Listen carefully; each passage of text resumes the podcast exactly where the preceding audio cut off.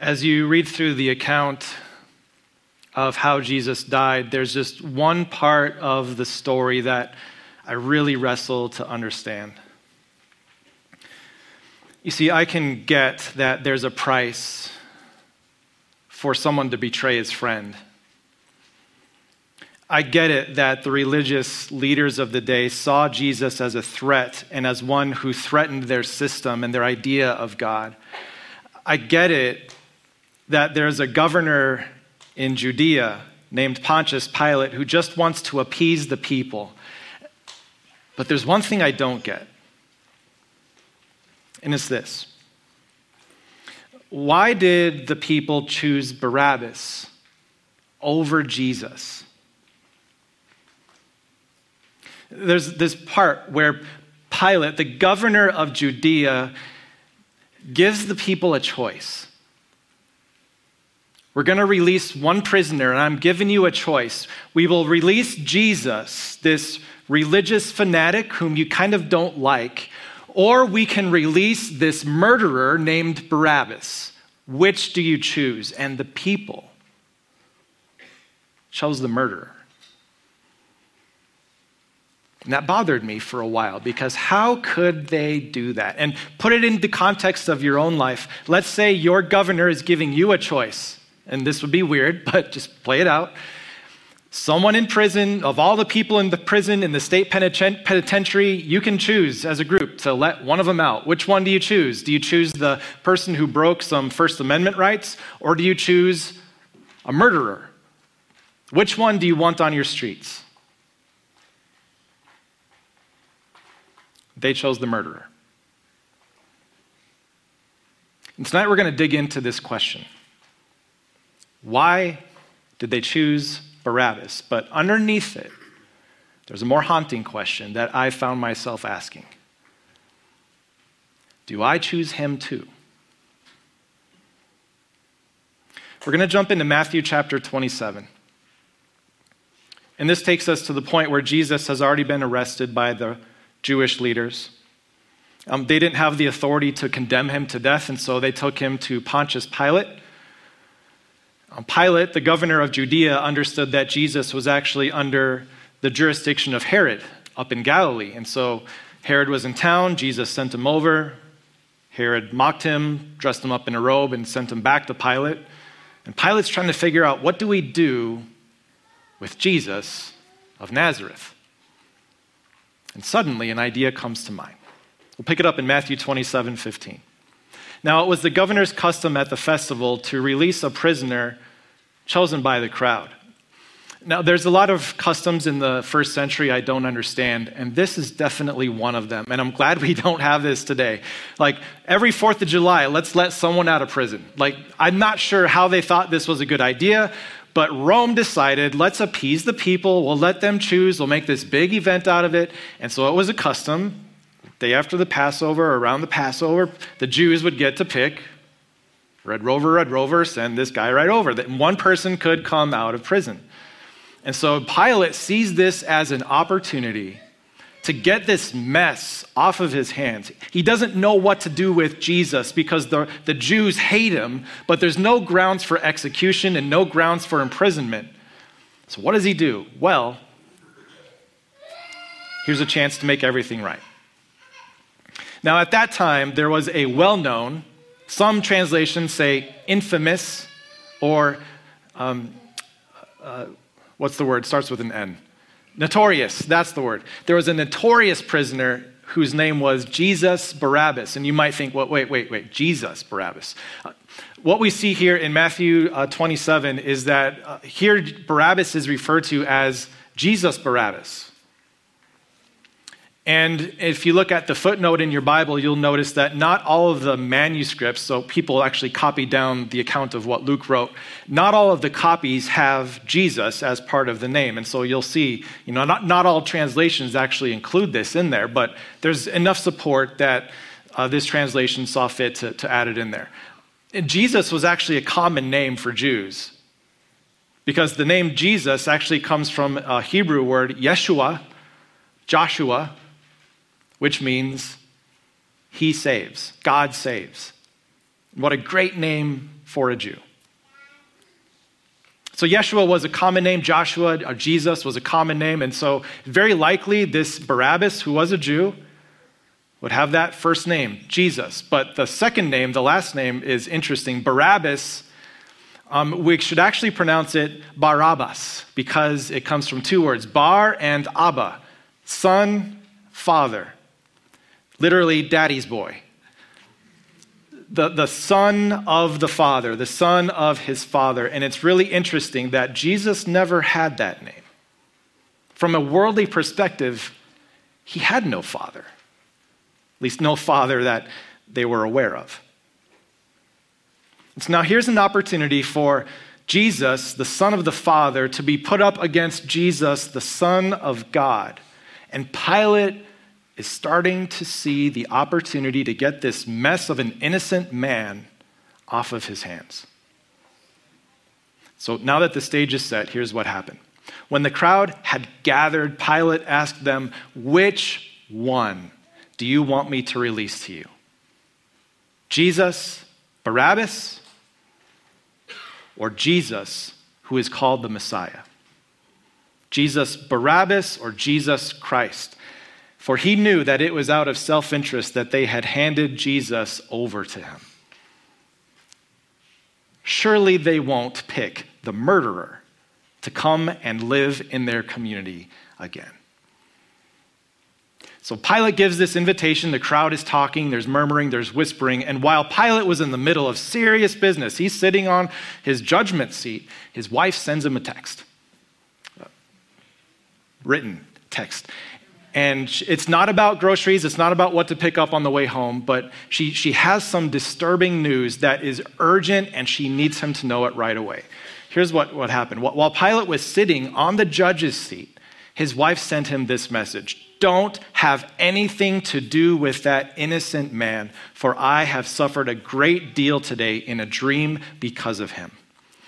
Now, I don't know if this is a woman's intuition or if God saw fit to give her a vision or a dream of something that was going on, but she knew this was not something he should dabble in.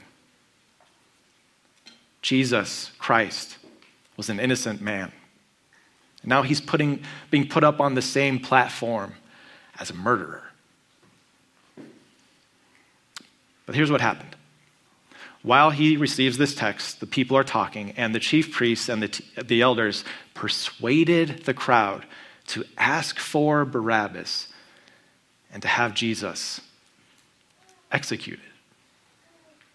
Now, pretend you're part of that crowd. Do you want a murderer walking your streets? What would I have to do to convince you to let a murderer go free and a religious man to be executed? Now, we don't have their talking points of how they persuaded this crowd, but what we know is that they pitted Jesus against Jesus, Jesus Barabbas against Jesus Christ, and they swayed the crowd to want Jesus Barabbas. Here's how it could have went. Just look at Barabbas. Look at what he's doing for our people. See, here's the backstory. He wasn't just a murderer who went around killing people, but the reason he murdered is because he was part of an insurrection trying to get rid of the Roman occupation of Jerusalem. He was part of the freedom fighters, trying to get rid of the terrorists who had who had organized themselves and subjected the Jewish people for years and years. You see, Jesus Barabbas, he was actually saving the Jewish people. He was taking the fight to the front lines. He was willing to even use murder to try to get freedom for the Jewish people. We need more people like that. We need more people who are willing to put their life on the line to save the people of Israel. What, what has Jesus Christ done for us? Out there talking about loving people, forgiving your enemies, paying taxes to Rome.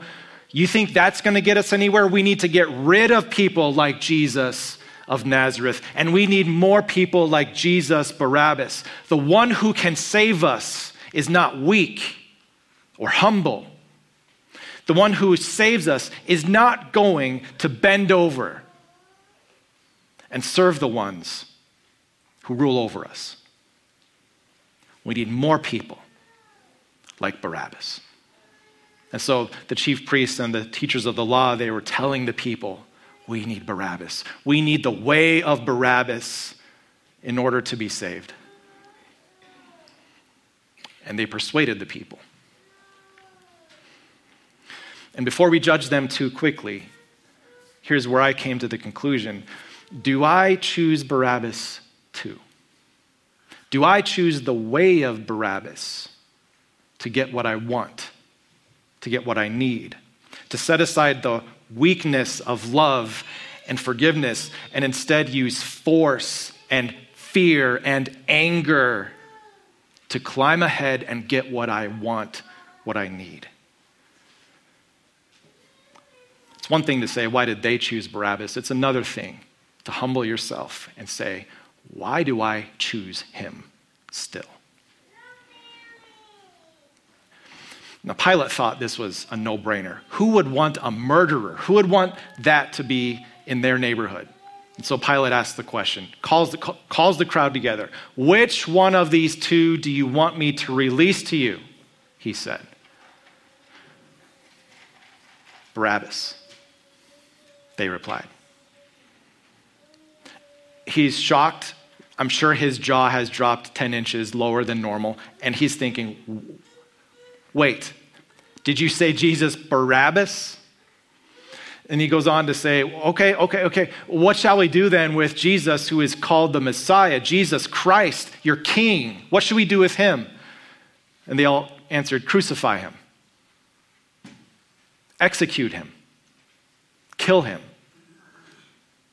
We need less people like Jesus and more people like Barabbas. That's what we want. And Pilate, being the judiciary uh, representation for Judea, he again has to step back and he asks another question. He's like, well, wait, what crime are we going to convict this man of? What has he done? And the people are like, it's not what he's done, it's what he hasn't done. Barabbas is doing something, Jesus is doing nothing. If we want someone to save us, we want the way of Barabbas. And so they said, Crucify him. Just crucify him.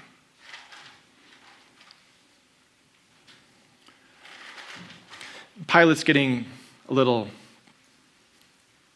anxious because he knows. His wife told him. he knows this isn't right.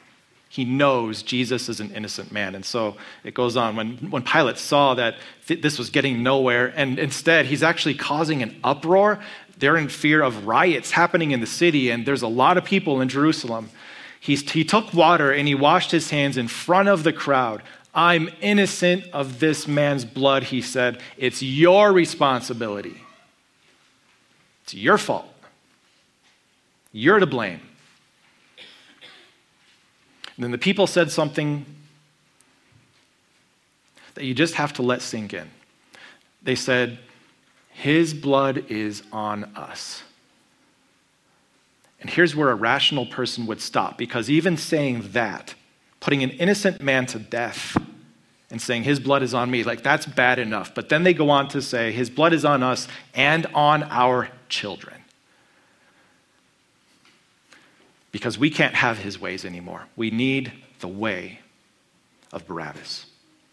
We need force and anger. We want to save our people, and this is the only way. And so the unfortunate conclusion is simply this when he, re- he released Barabbas to them you can only imagine this criminal coming out of prison knowing he was on death row. Now he's being released. He's looking around like, what's going on? But he had Jesus flogged and handed him over to be crucified. And you know that part in the movie or in the book where you just want to step in and say, no, no, no, no, no, you got the wrong person, you got the wrong guy. We need to reverse course. This isn't right. And then in the movie or in the book, there's always the hero who steps in and makes things right, and the innocent person is spared.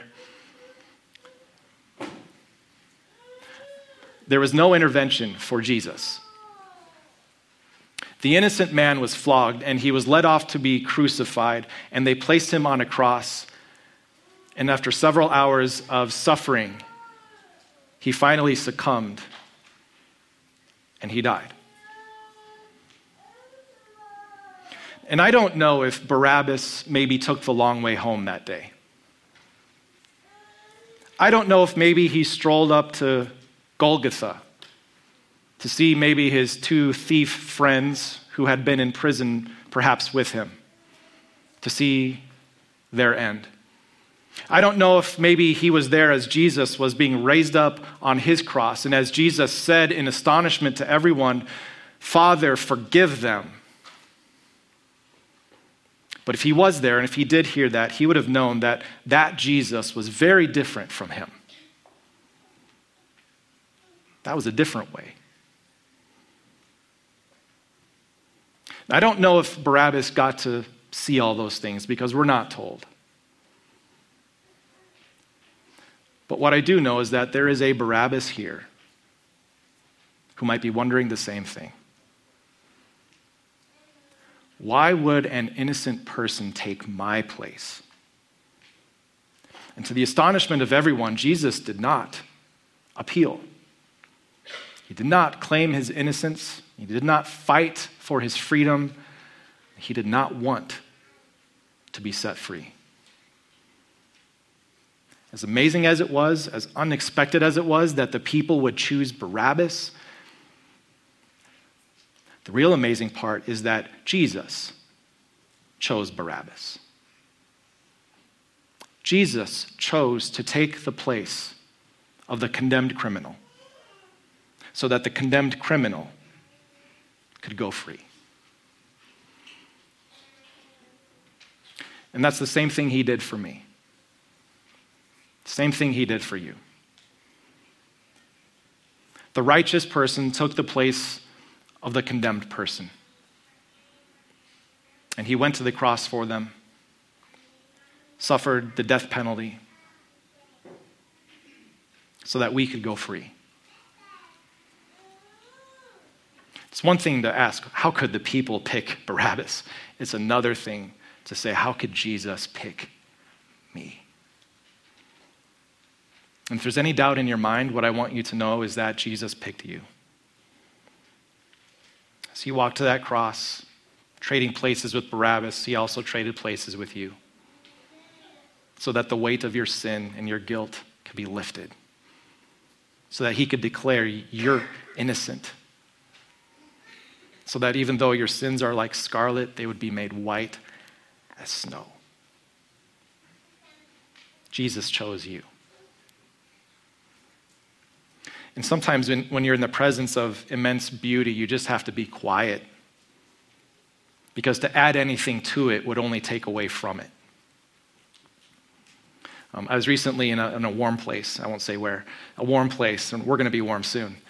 But we were watching the sunset over the water, and when we first got there, it was about an hour before sunset. There was all this music, all these people, all this talking. But the closer it got to sunset, the quieter it got because people were just looking at the beauty of what was before them. And this is one of those days of the year where the best thing we can do is just sit in silence for a moment to consider the amazing beauty of what Jesus did for Barabbas and for you. So we pray. Dear Father in heaven, you loved this world so much that you sacrificed your son, whom you loved, so that we could be set free. There's a lot of times we talk about forgiveness and peace and joy, but it came at a great cost to you. Tonight, we thank you for the incredible sacrifice that Jesus gave for the world and for us. Help us to never take for granted the fact that we have a Barabbas in us that seeks our own best interests in our own way. A Barabbas that simply says, crucify him, get rid of the way of love, get rid of the way of grace and mercy. We choose force and anger. That is alive in each of us. And that is why Jesus died. That part of us is now put to death.